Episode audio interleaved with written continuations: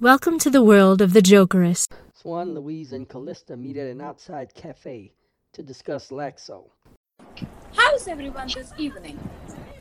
I'm good. I'm feeling better. I'm glad to hear that, Calista. I'm relieved we could meet. I wanted to know if I was the only one having concerns. No, you were not. I find it quite awkward. We have not yet met Miss Reese. I am beginning to wonder if Ezra Reese even exists. Or if Ezra Reese and Simon Lakso are one and the same. What makes you say that, Louise? His answers are too convenient.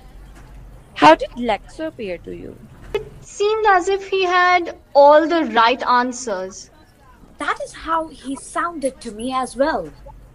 Yes. I called Reese. I asked if it would be possible for him to meet us at the Nanorod project facility. I contacted him too. I told him I was sorry about being sick, but I would very much like to be a part of the project. He told me he would meet us at the facility. Good. Well, ladies, it seems like we are ready to proceed to the next step. Very good. Now let's have some dinner.